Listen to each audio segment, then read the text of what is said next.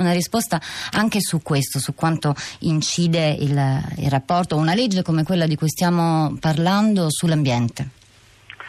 Allora, è indiscutibile che esiste un problema di gestione di alcune specie di ungulati nel nostro paese. Ci sono mh, una serie di dati, non solo rispetto ai danni, ma rispetto proprio all'andamento delle popolazioni, in particolare il cinghiale che mh, evidenziano sicuramente una situazione di squilibrio che richiede un intervento. Il problema eh, sono le modalità di intervento e l'obiettivo eh, che vogliamo raggiungere. Eh, è un problema di, mh, di, efficacia ed è un problema di responsabilità. Allora, mh, è stato già accennato, eh, sicuramente il, il, aver affidato la gestione della fauna selvatica essenzialmente al mondo venatorio ha sicuramente determinato la situazione che oggi dobbiamo affrontare. Il, ehm, è stato ricordato, il, ehm, ci sono state missioni iniziate soprattutto negli anni 60 che hanno determinato ehm, la, l'introduzione di eh, cinghiali, preciso, di cinghiali in Europa ne abbiamo una sola specie, quindi non ci sono eh, sottospecie o d'altro, la diversità morfologica è legata alle diverse caratteristiche ambientali. Eh, sta di fatto che ehm, c'è stato chi ha voluto al- aumentare fortemente la densità eh, di, di, questi animali chiaramente per, per un interesse diciamo, legittimo e comprensibile che eh, però è entrato in conflitto con altre attività, in particolare l'attività agricola. Quello che noi contestiamo del, del provvedimento del, della Regione Toscana è il fatto di eh, proporre delle soluzioni affidando eh, il compito di intervenire a chi il problema lo ha, lo, lo ha, determinato, quindi in particolare il mondo venatorio. Esistono eh, soluzioni alternative, ehm, la stessa ISPRA le indica eh, in tutti i suoi documenti. Ehm, quello che noi diciamo è mh, che per affrontare con efficacia il, ehm, questo tipo di problema bisogna seguire alcuni principi cardine. Allora, il primo è utilizzare la migliore conoscenza scientifica disponibile. Il rappresentante di Federcaccia faceva riferimento al fatto che ehm, dovremmo conoscere l'entità dei prelievi. Io vi do solo un dato. Eh, in Italia solo otto regioni hanno fornito i dati relativi ai tesserini di caccia, cioè i tesserini in cui i cacciatori devono segnare quanti animali vengono prelevati, ma solo quattro regioni hanno dato indicazioni sullo sforzo di caccia, cioè eh, riuscire a quantificare qual è effettivamente l'entità eh, del prelievo. Eh, questo fa sì che ISPRA ad esempio non è in grado di poter fare una valutazione rispetto a quello che oggi è il eh, ruolo dell'attività venatoria su tutte le popolazioni eh, di specie di fauna selvatica, quindi in particolare sul, sugli ungulati.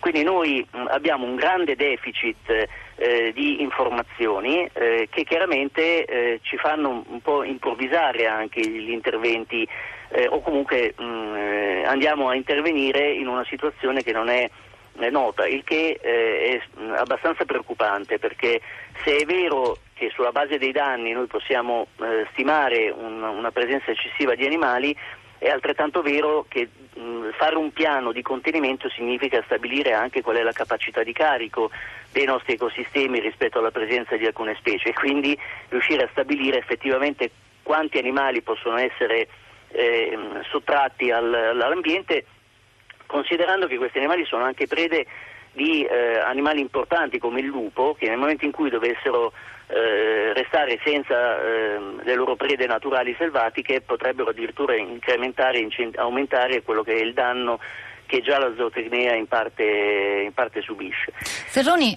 eh vorrei tornare sul piano del, dell'immaginario, perché forse questo è qualcosa su cui possiamo sentirci tutti coinvolti. Ogni volta che tocchiamo il tema del, del territorio, nelle sue infinite e affascinanti varianti, escono reazioni molto superiori anche alle nostre stesse aspettative. Il, il, il tema del, del, territorio è qualcosa che, che sempre ci divide. Per esempio, rispetto alla caccia ci poniamo con un bagaglio di immaginario rispetto da un lato alla figura anticamente eroica del cacciatore nelle fiabe, dall'altro dal, dal, dall'immaginario eh, della, della, della, difesa degli animali che fin da dall'infanzia ci, ci, accompagnano con un certo segno. Una delle, delle, cose che diceva un ascoltatore stamattina intervenuto a prima pagina, era Luigi se non sbaglio, diceva però noi dovremmo cercare di capire che eh, non, possi- non, si può eh, far sì che i cittadini, chi abita in città, chi non sia coinvolto direttamente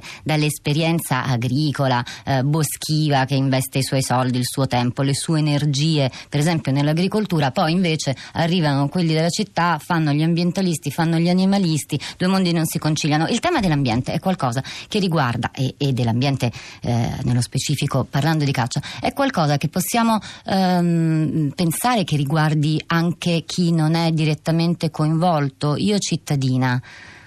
Posso, po- come posso rapportarmi al problema della caccia in campagna? Che cosa, che cosa, in che cosa mi coinvolge? Ma, eh, sicuramente eh, il, eh, esiste un legame profondo tra quello che è il benessere degli ecosistemi e il benessere delle persone. Eh, paradossalmente anche un benessere eh, immateriale e un benessere indiretto. Eh, chiaramente chi si trova a dover vivere in, eh, in contesti rurali eh, con un'attività economica che è strettamente legata alla gestione del, delle risorse naturali ha chiaramente una relazione, eh, una relazione diretta e una relazione immediata.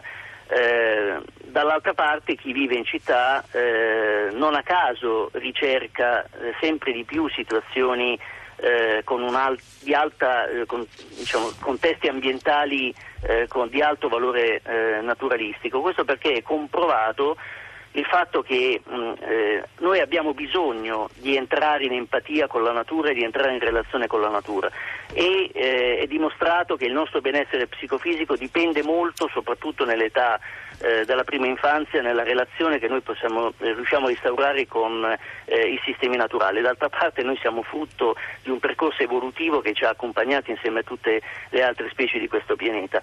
Quindi non c'è da meravigliarsi se eh, nasce una sensibilità e un'empatia che poi eh, si traduce anche in una serie di eh, approcci eh, di carattere etico, qualcuno può ritenere di carattere ideologico, ma non dimentichiamoci che mh, questa ricerca e questo legame con la natura è un qualcosa di innato che ci portiamo dentro.